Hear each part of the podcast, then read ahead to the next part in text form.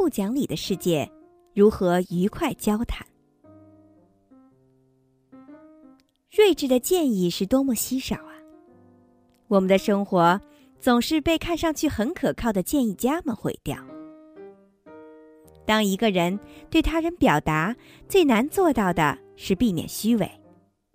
虚伪的意思是让自己表现的漂亮，而不是即使自己难堪，也要告诉别人实话。生活里充斥着鼓动者。他们说高尚的言辞，提倡理想主义，尽管这类行为有时甚至是经常让听众付出高昂的代价。革命时代这样的家伙很多，鼓励人们用身体堵枪眼的通常是这样。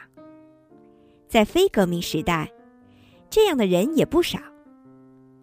比如有一类人鼓励我们为宏大理想牺牲一下。或者牺牲小我，结果他们自己并不是这样的人。我怀疑一切不自我牺牲的牺牲鼓吹者，我怀疑一切名利双收但鼓励别人为理想主义而忍耐清贫的人。至于那些先牺牲自我再要求他人牺牲的人，我只能说，我充满了理解之同情，但也不大推崇。我推崇什么人呢？是那些虽然自己做了牺牲，并因此鼓励别人，但并不以此要求别人也应该努力牺牲的人。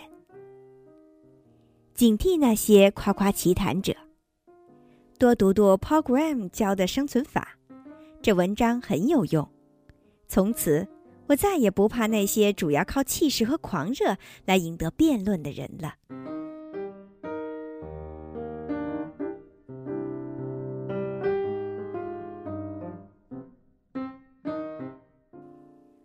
荒诞世界的生存方法，作者：Paul Graham，翻译：阮一峰。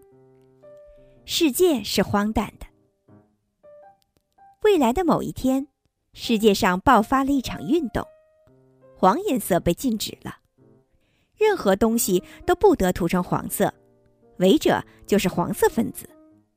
以破坏社会稳定论处，橙色可以容忍，但也很可疑。有一天，你终于觉醒了，意识到错的不是黄色，而是这个社会。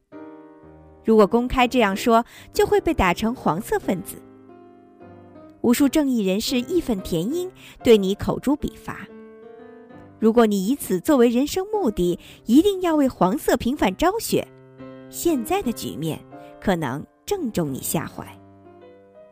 但是，如果你的兴趣主要是别的事情，变成他人眼中的黄色分子，对你是极大的干扰。与笨蛋辩论，你也会变成笨蛋。重要的事情，你要明白，自由思考比畅所欲言更重要。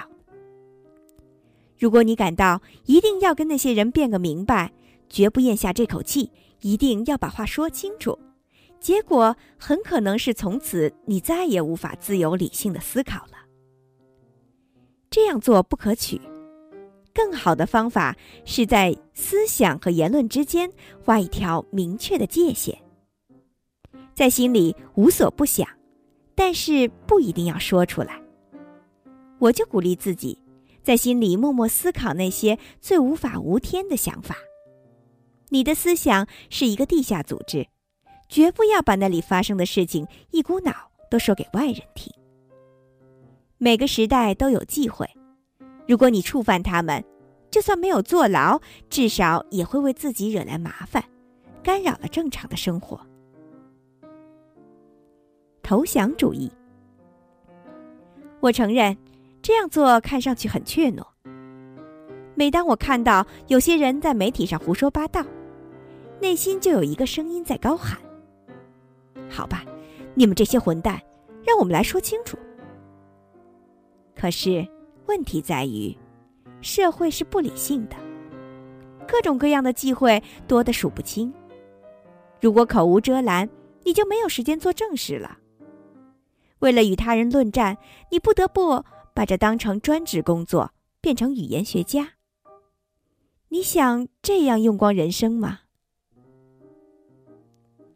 对策，你的对策简单说就是不赞同这个时代的任何一种歇斯底里，但又不明确告诉别人到底不赞成哪一种歇斯底里。狂热分子试图引诱你说出真心话，但是你可以不回答。如果他们不放手，一定要你回答到底赞成还是反对。你不妨以不变应万变。我既不反对，也不赞成。不过，更好的回答是，我还没想好。哈佛大学校长被逼的表态时就是这样说的。他后来解释说：“别想在我身上做石蕊实验。”反击，但是这不等于不反击。第一种反击方法就是逐步把辩论提升到一个抽象的层次。假定总的来说，你反对言论审查制度，公开质疑的时候，你一定要小心，不要提到具体的被审查的电影或者书籍，否则，对手会一把抓住那部电影或者那本书籍，声称你支持的其实不是言论自由，而是那些被审查的内容。你不要直接攻击某个标签，而是要攻击它的原标签。所谓的原标签，就是对某个标签的抽象描述。如果人们开始讨论原标签，那么原来的标签反而不会受到注意了。举例来说，政治正确就是一个原标签，是许多特定现象的总称。这个词现在被广泛使用，其实这恰恰意味着政治正确的时代正在开始消亡。因为它使你可以从总体上攻击这个现象，而不会受到指控，不会被说成支持某一种特定的政治不正确现象。第二种反击方法就是使用隐喻。二十世纪五十年代，美国众议院的非美委员会以遏制共产主义为名，大肆迫害文艺界和政治界的进步人士。剧作家阿瑟·米勒创作了戏曲《萨勒姆的女巫》。进行反击。虽然在戏中他一句也没提到非美委员会，但是观众一眼就可以看出他在讽刺现实，将搜捕共产党间谍比喻为莫须有的捉女巫。非美委员会根本无法做出回应，你总不能为审判女巫辩护吧？阿瑟·米勒的隐喻是如此贴切。直到今天，非美委员会的行为还经常被描述为搜捕女巫。所有的反击方法之中，最好的一种可能是幽默了。狂热分子都有一个共同点：缺乏幽默感。他们无法平静地对待笑话，就像满身笨拙盔甲的骑士走进了溜冰场，无所适从。一个真实的例子就是维多利亚女王时代的英国人讲究宫廷礼仪，迂腐守旧，人们把这当作笑话来看，结果他好像真的被笑话击垮了。他在当代的化身政治正确，也将得到同样的命运。